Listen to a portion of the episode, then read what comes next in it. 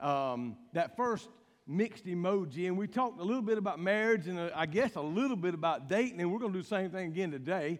And we dealt with Ruth and Boaz. And I showed you how God can take a mixed up group of folks. Don't look at anybody right now, but He can take a mixed up group of folks and bring about His will. Because um, uh, when I think of the women that God used that was foreigners, Ruth being one of them, uh, who married Boaz, and they had Obed, and then Obed begat Jesse, and Jesse David, and David Solomon, and Solomon Rehoboam, right on down. You know, that was the lineage of Judah. And then I think about just a generation or two above that was Rahab the harlot. And uh, I, I, see where God just brought people, and, I, I, and then there was Bathsheba as well. Um, and then I, I, just mentioned these women that God can take from foreign countries who the religious world of that day said, You shouldn't even be here, let alone in the lineage. And God said, I think I'll use them anyway. And so you might be here today and not have the right pedigree, or you don't think you have the right color or the right degree or, or any of all those things. But I want to tell you something that God has got a Mr. Right or Mrs. Right somewhere for you. Amen. Now, uh, they, they might be in the mirror. I don't know, but we'll, we'll find out. I know the Apostle Paul had that gift of celibacy, and he was just able to get along right by himself. And I guess some of us may be destined for that. But nonetheless, I believe that God wants you to be able to figure out who it is.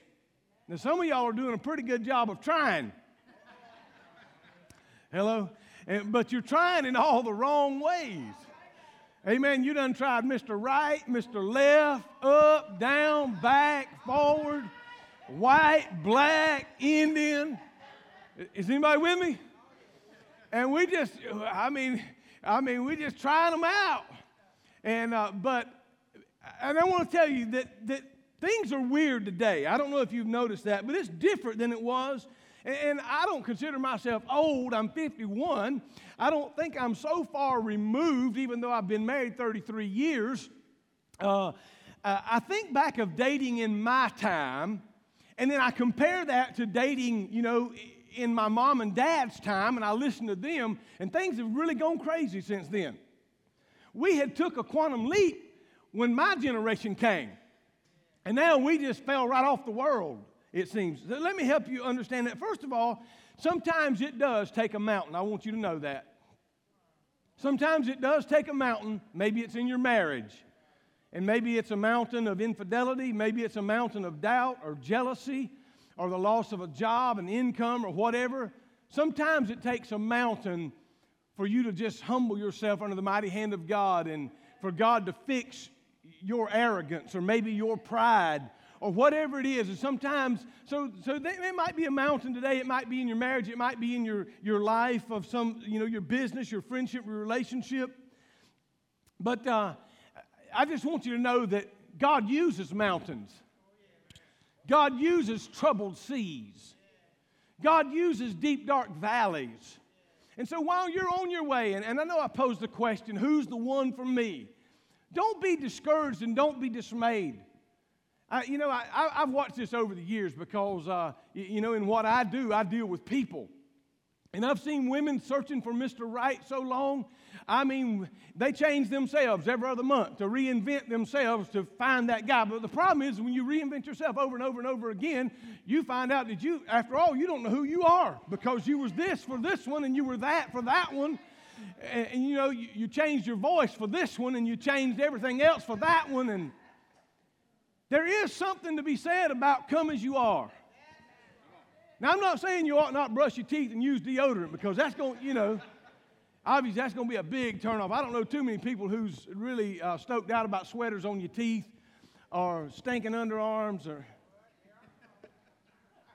Y'all with me? Say amen or oh me. I don't know about you, but uh, that ain't my attraction. Now, now, now, everybody to his own. But uh, I never was turned on by those types of things. But here's what I want you to know dating is different today than it was in my day. And I want to tell you something that information superhighway called the internet has changed a whole lot of things, man. That thing has made some people that are this big, they feel like they are, I mean, they are Mr. Moncho. Or, I mean, they can talk so bad on there. We can make ourselves look so good. Matter of fact, some of you doctor your pictures up so more. If you do come missing, we ain't gonna be able to find you. Because you ain't got no wrinkles, you don't have no blemishes. I mean, there ain't nothing wrong because you have touched it up until the editing program is smoking red hot. Now, now, so if we ever get missing you, we need to know what you really look like. Are y'all with me? Because I know when you submit your picture on match.com, ooh, or maybe for you it was our time. Huh? We got a few of them. Uh, in fact, I found a couple of our members on there. So, no, I didn't.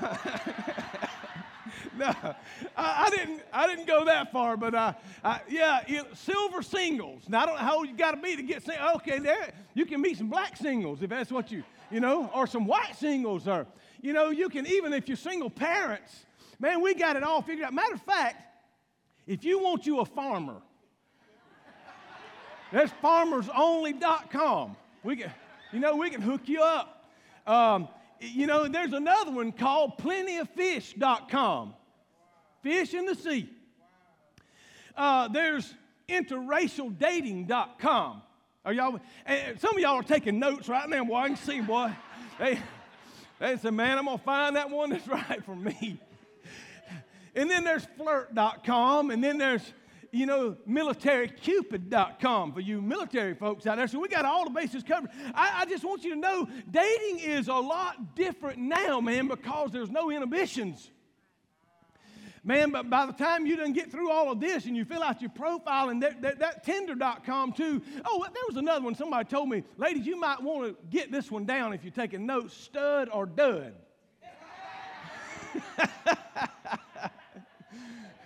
so that guy might be telling you he owns a thousand acres and he drives an Escalade and all this, and he might have just got fired from Chick fil A. we just don't know. I'm just trying to help you out, you know. So, anyway, so, but technology has made things different. And, um, you know, uh, I don't know because I'm not in the scene. Some people said it's even taken the fun out of it, but, but it, it's tried to make it easier.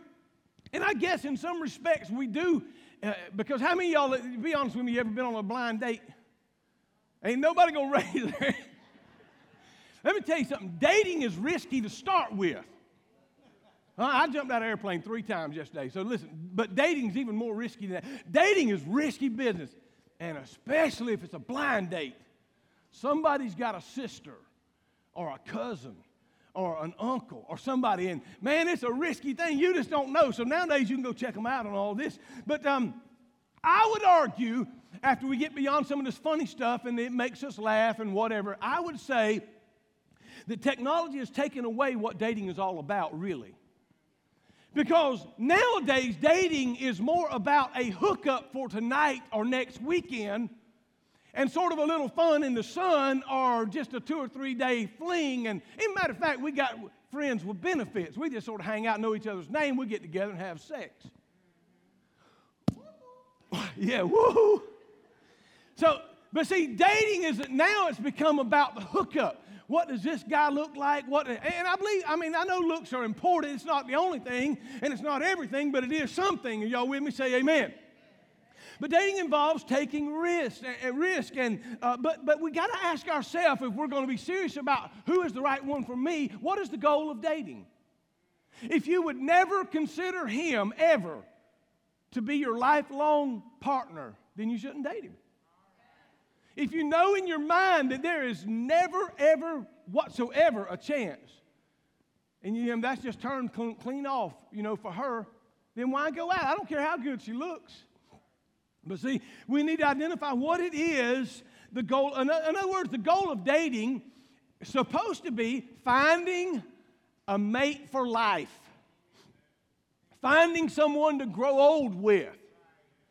That's what dating is supposed to be about. But today there's no end goal, or at least it's changed because nowadays, when, uh, let me just say it like this maybe you go on Zoosk.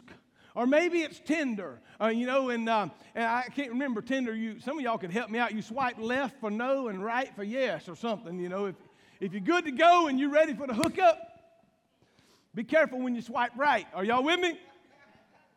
But uh, one girl said it like this She said, When my pre date anxieties kick in, I'm thinking about, am I going to be pretty enough?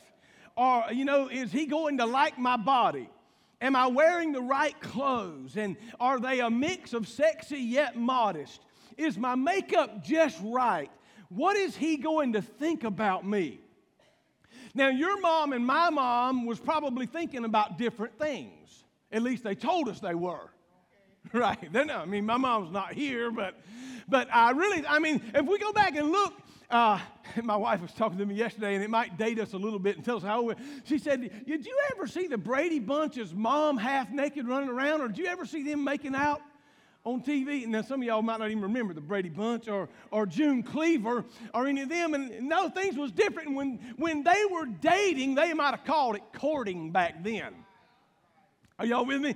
And but it was more about is this man going to be a good father to my children and a good husband to me? Is he going to be a good provider? Will he love me all of my days?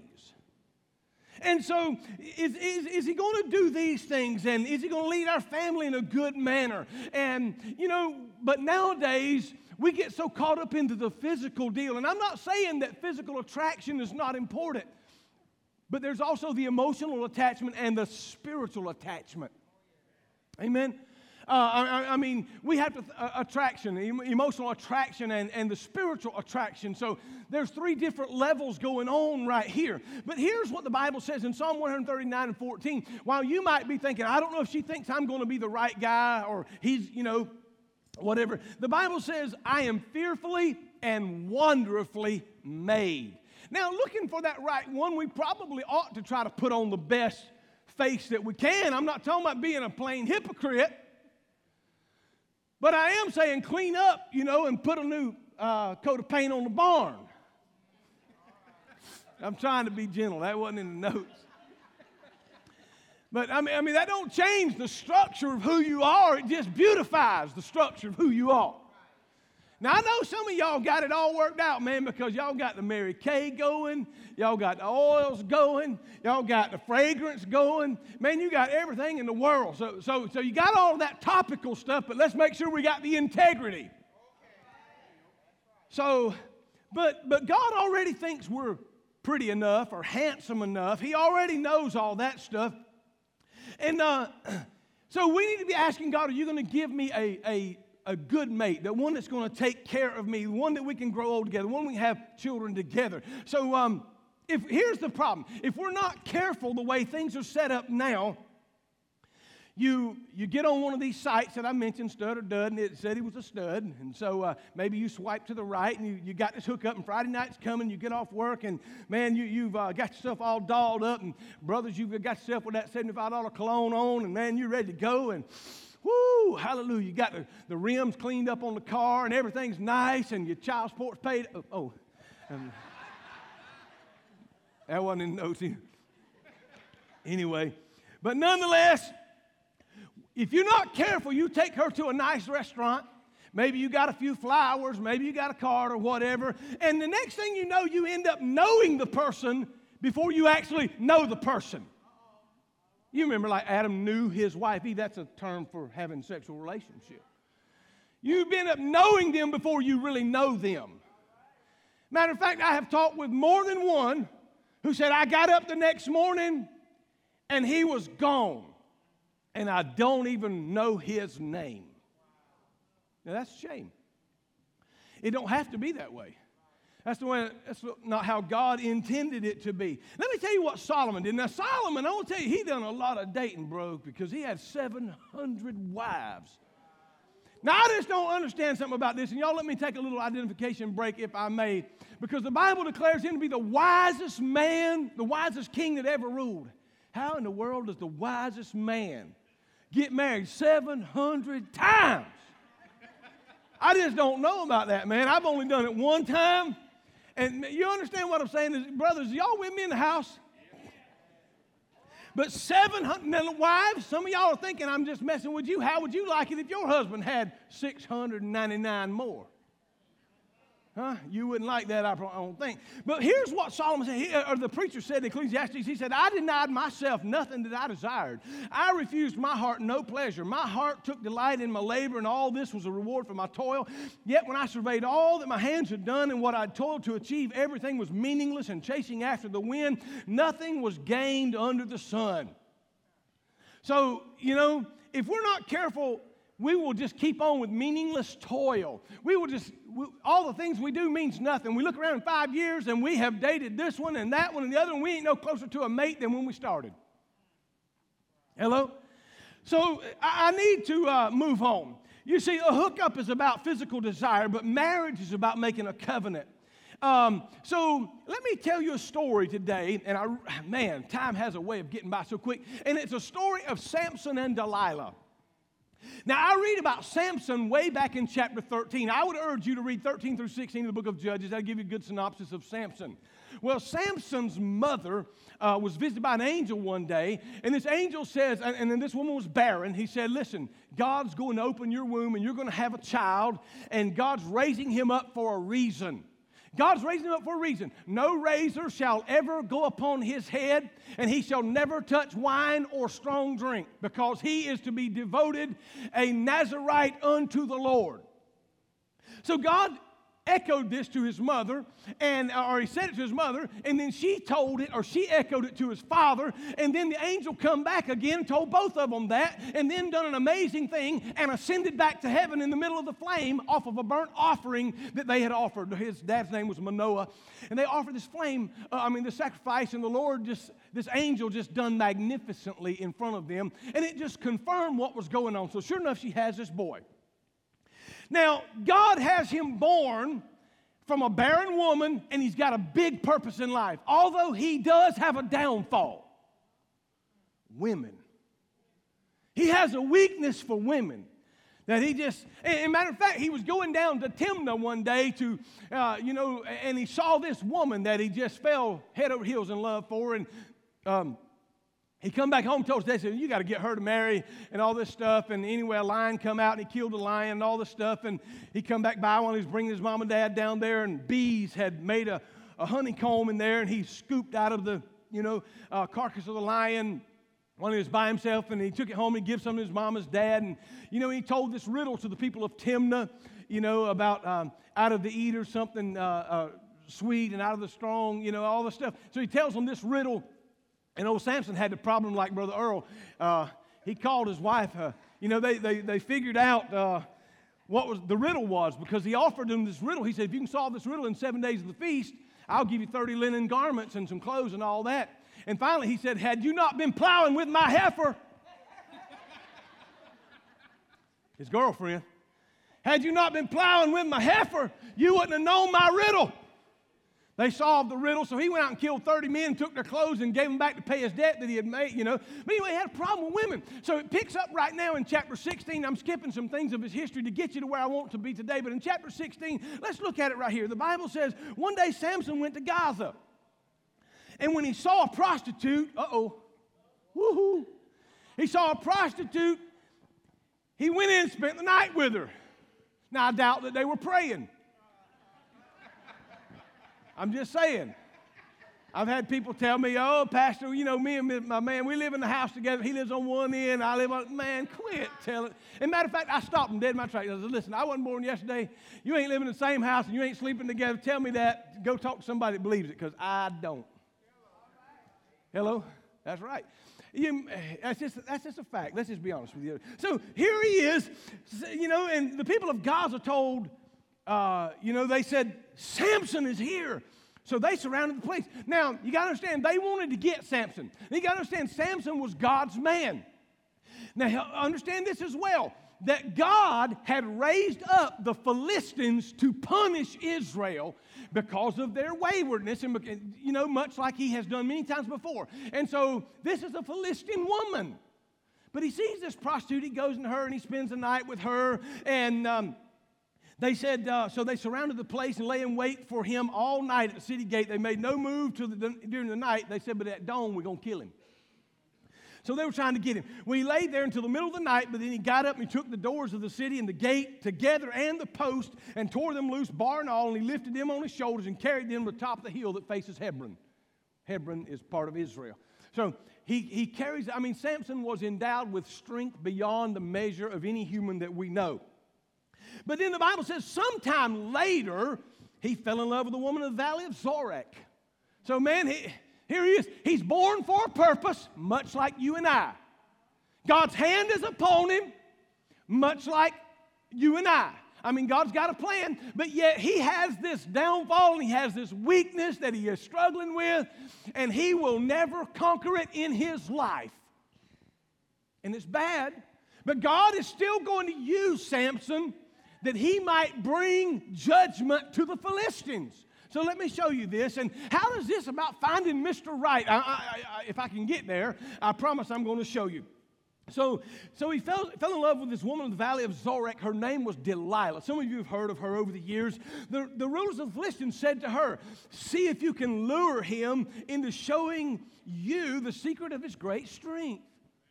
So, listen, the Philistine people went straight to Delilah and they said, Out the gate, I know you just got this brand new relationship, but can we offer you some money to get you to. So let me go ahead and tell you, she's not Mrs. Right. The prostitute the night before or, or a week before, whenever it was, she was not Mr. Right, although he had these in his eyes. You know, I don't know, we probably ought to write lust inside of those, but nonetheless, that's kind of how it was. But but they said we want to get him, and so See, if you can lure him that we might overpower him and tie him up and subdue him. And if, if we'll do that, we'll each one give you 1,100 shekels of silver. You know how much 1,100 shekels of silver? That's 28 pounds of silver. That's a lot of money back then, 28 pounds of silver. Samson answered her, or, or, she said to him, She said, Tell me the secret of your great strength and how you can be tied up and subdued. Now, brothers, unless you got this in your eyes, that ought to, you know, be a sign to you if a woman is saying, how do you get, how can I tie you up? I don't know in today's world. How can I tie you up and subdue you? Hello? And uh, but he has all these hearts in his eyes, and he's you know gone crazy with her, and he has this weakness. And so he tells her, he said, if you take seven fresh bowstrings, like a bow and arrow. The bowstrings that have not been dried, I'll be as weak as any other man. So she got seven bowstrings. She tied them up tight. And she said, Samson, the Philistines be upon thee. But he snapped those bowstrings as if it was a, a string that had gotten too close to the fire, and boom, it's gone. Well, she said to him, Samson, verse 10, you have made a fool of me. Come and now tell me how you can be tied. And again, he's got these hearts in his eyes, and he ain't thinking nothing about she's just going to turn him over to let him be killed. Huh? So he says, Well, if you, if you took some new ropes, not used ropes, but new ropes, never been used before, I'll be as weak as another man. So then she had some men come over to the house. They're hiding in the closet.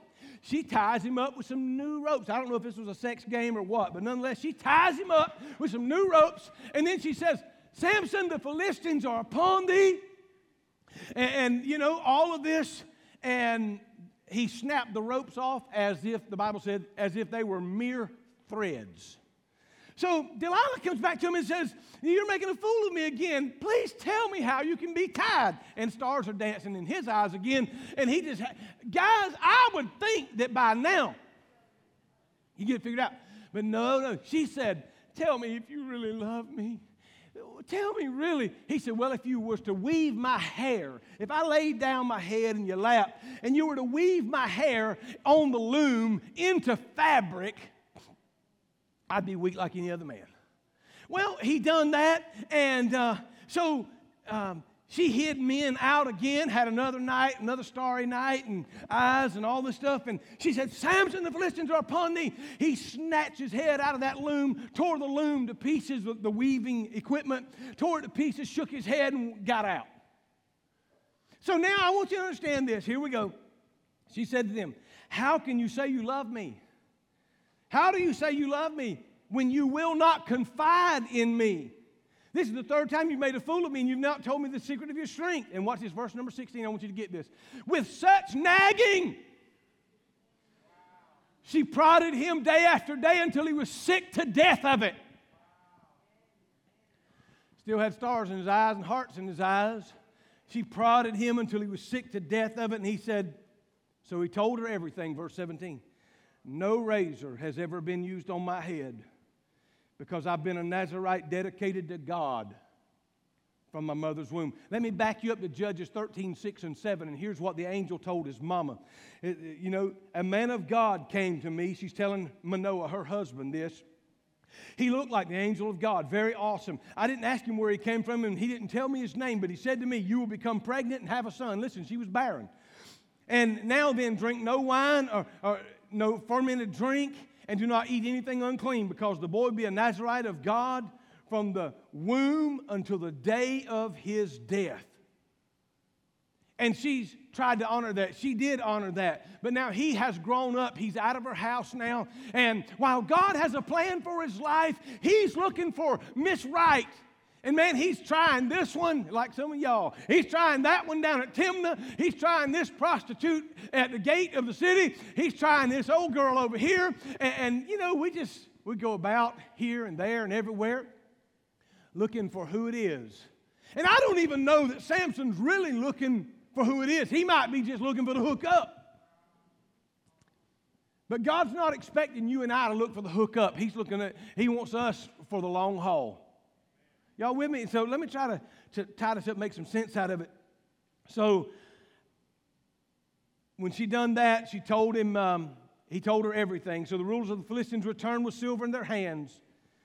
That she put him to sleep on her lap, verse 19 called for someone to come and shave the seven braids of hair, and they began to subdue him. Watch this. When you violate what God said, this was what God said a razor shall never touch your head. And this began to violate what God said. They began to subdue him. Watch this. And his strength left him. And then she said, Samson, the Philistines are upon you. And he awoke from his sleep and thought, I will go out and shake myself free, as I've done it other times before. But he did not know the Spirit of the Lord had left him. And so, listen, we can run after our own way. We can try this, we can try that. We can do everything we want to do. Samson played with fire. And you know, I say if you play with fire, you're going to get burned. If you notice, Samson got a little closer, a little closer. He said bowstrings. It wasn't bowstrings. He said new ropes. It wasn't new ropes. He said, Well, if you'll weave my hair, notice he's getting a little bit closer now. Just weave my hair into the loom. And then he got up and he snatched the loom away from the wall, shook himself free, and he was gone. But then, nagging day after day and prodding day after day, she finally said, Tell me your strength. Tell me wherein your strength lies. And he says, I'm dedicated to God. God's got a plan for my life. My mother was never to drink alcohol during the whole pregnancy, and um, uh, no razor was to come upon my head. And all my life, I had this Nazarite vow. And I've been faithful to it until now. Now, watch this. Unwittingly, he did not know. You know why? Because of this. He's so caught up in that. He don't realize while she's stroking his hair and rubbing his face, once he gets into a good sleep, she's going to reach back and grab the razor and begin to shave his head.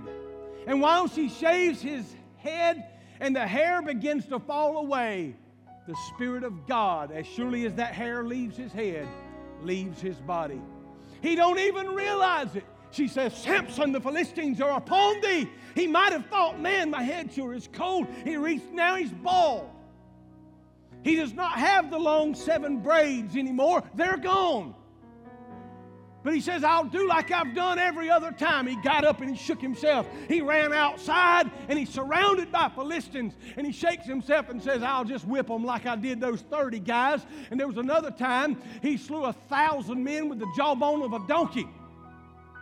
He said, You know what? I'm just fixing to, you know, I'm just fixing to whip all of them. But when they closed in on him, he did not have the strength that he once had. And when we begin to violate the Word of God again and again and again, and we go down roads that we know we're not supposed to go, and we're claiming we're looking for Mr. Right or Mrs. Right, and we get closer and closer and closer, we're playing with fire. Next thing you know, you find yourself without God. He's laying in a woman's lap, and his strength is gone, and his God is gone. So the Philistines grabbed him this time. They, they locked hold of him. I don't know what Delilah's doing, but you know what? She's probably smiling because they've promised her a big sum of money. Samson feels like a fool now as he's led down the road with armed guards on each side and their javelins and spears, and they're carrying him to the prison house.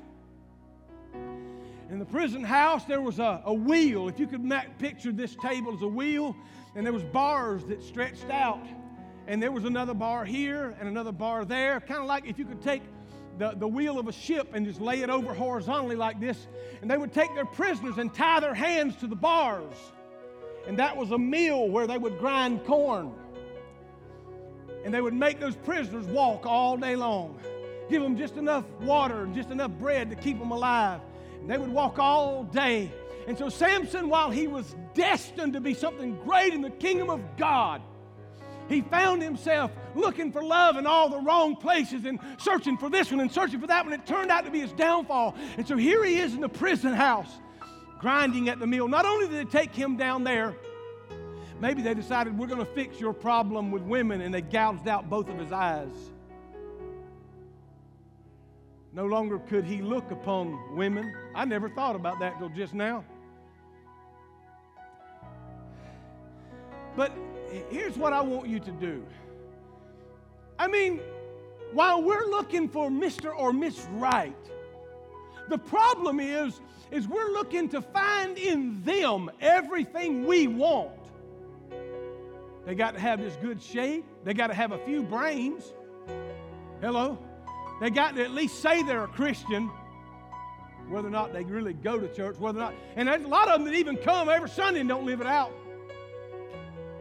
live like hell, but oh, I'm a member of somewhere. Why? If you don't live it, what good is the membership? Membership can't get you to heaven. Baptism can't get you to heaven. Hello? Affiliation can't get you to heaven. But a blood relationship with Jesus Christ can. And so, who's, who's Mr. Right? Let, let me say this. While we're looking for Mr. or Miss Right, we're looking for everything in them. And I think what God is saying for you and I to do is to be the best you that you can be. We're so worried about fixing everybody else. Why don't I make myself the. Listen, if I'm single, and I'm not, no market. I'm out. My days beyond, they're gone. But if you're single, the best thing you can do is make yourself the best you that you can be. And as you work on yourself and you're making yourself the best person that you can be, God will have Mr. or Mrs. Right somewhere looking and noticing, boy, he sure is doing it right. Hello? Lord, have mercy. Um, if we're not careful, we will try everything in the world except what, I mean, we will buy this product, we will buy that product. We will join this site and we'll join that site. We'll go out with our girlfriends and our boyfriends and we'll do this and we'll do that. And I want to tell you something God has a way.